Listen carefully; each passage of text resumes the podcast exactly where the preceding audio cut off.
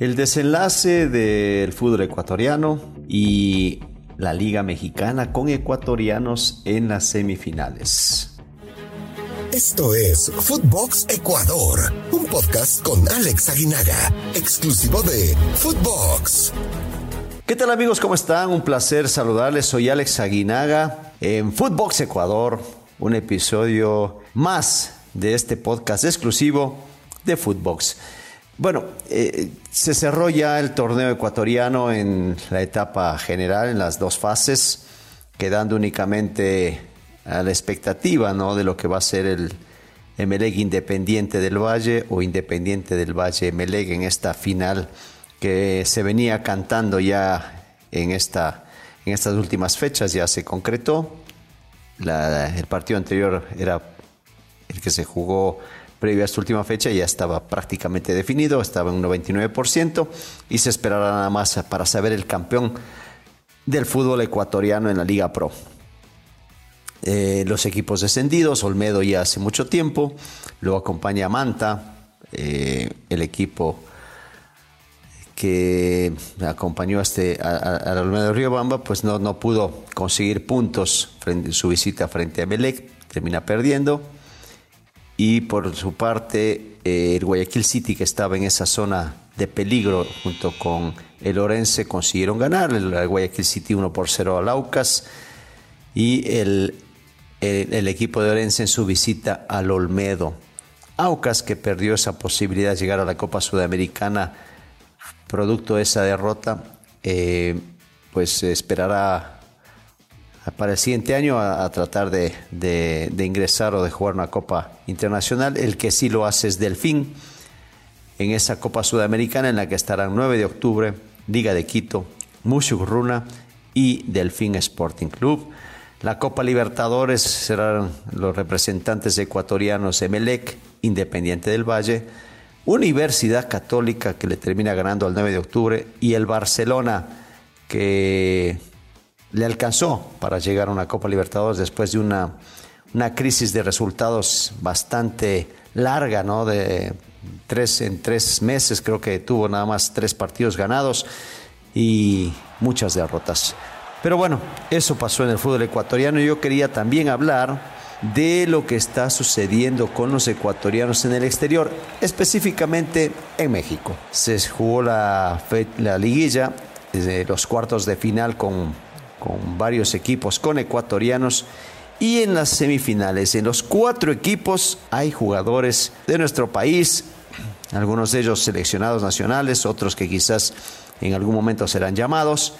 Va a eh, enfrentarse el equipo de Atlas frente a los Pumas. Atlas en este torneo, casi al final del mismo, llegó eh, por el lateral por izquierda, eh, un, bueno, un jugador que, estuvo ya en Toluca, que ahora está, que jugó por el fútbol francés, y nos referimos a Aníbal Chalá, un hombre que pensábamos iba a ser considerado por el profesor Alfaro en algún momento, pero bueno, no tuvo un buen rendimiento en el fútbol francés, ahora está de regreso en México, no ha tenido muchas actuaciones, pero bueno, es parte de este equipo del Atlas que después de 17 años regresa a una semifinal. Al frente, en los Pumas, un hombre que llegó a este torneo al equipo universitario y que de comienzo no tenía o no tuvo tan buenas actuaciones, pero viene cerrando bien. Washington Corozo. Anota dos goles frente a su archirrival,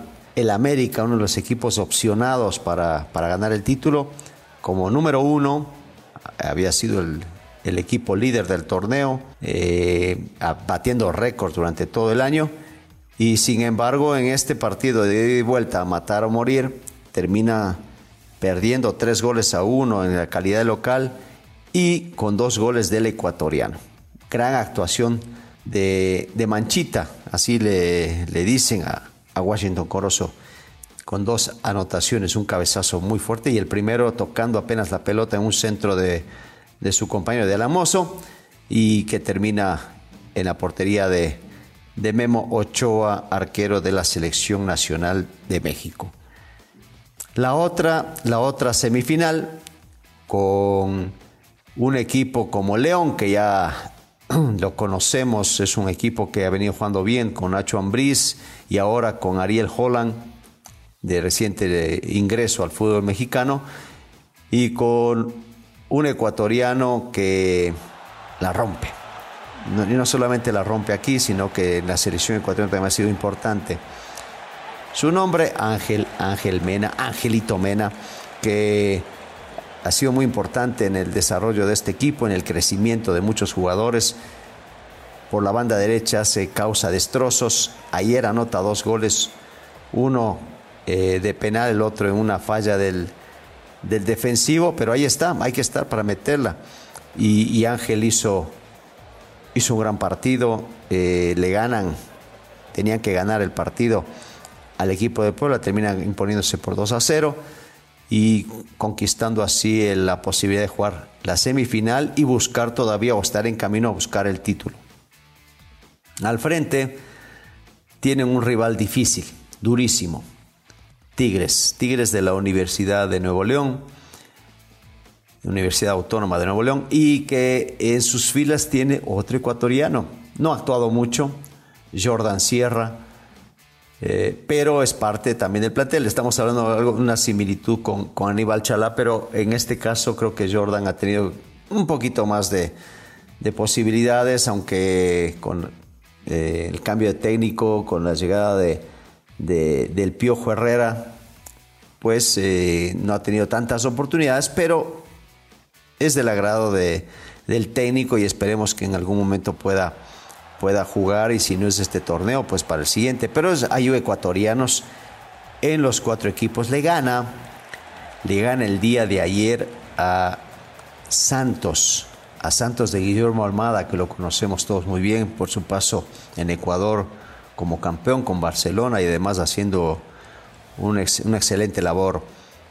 Y jugadores ecuatorianos también eliminados, ¿no? El caso de Félix Torres, el central ecuatoriano, la verdad es un, partido bastante bueno.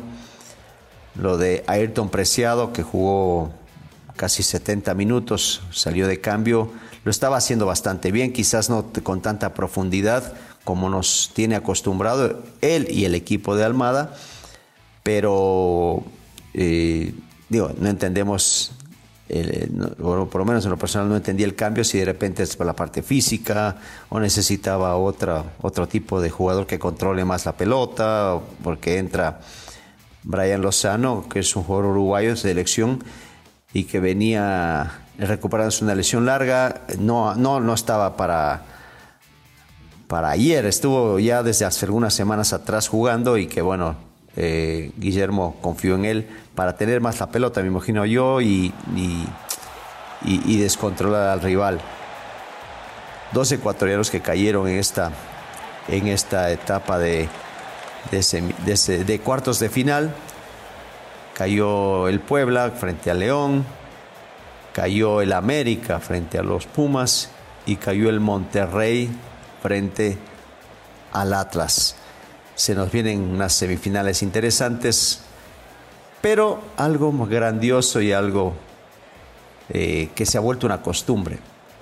Un ecuatoriano levantará el trofeo en la Liga MX, en el fútbol mexicano. Los ecuatorianos son bienvenidos, bien vistos y el rendimiento que tienen los avala. Esto fue Footbox Ecuador con Alex Aguinaga, podcast exclusivo de Footbox.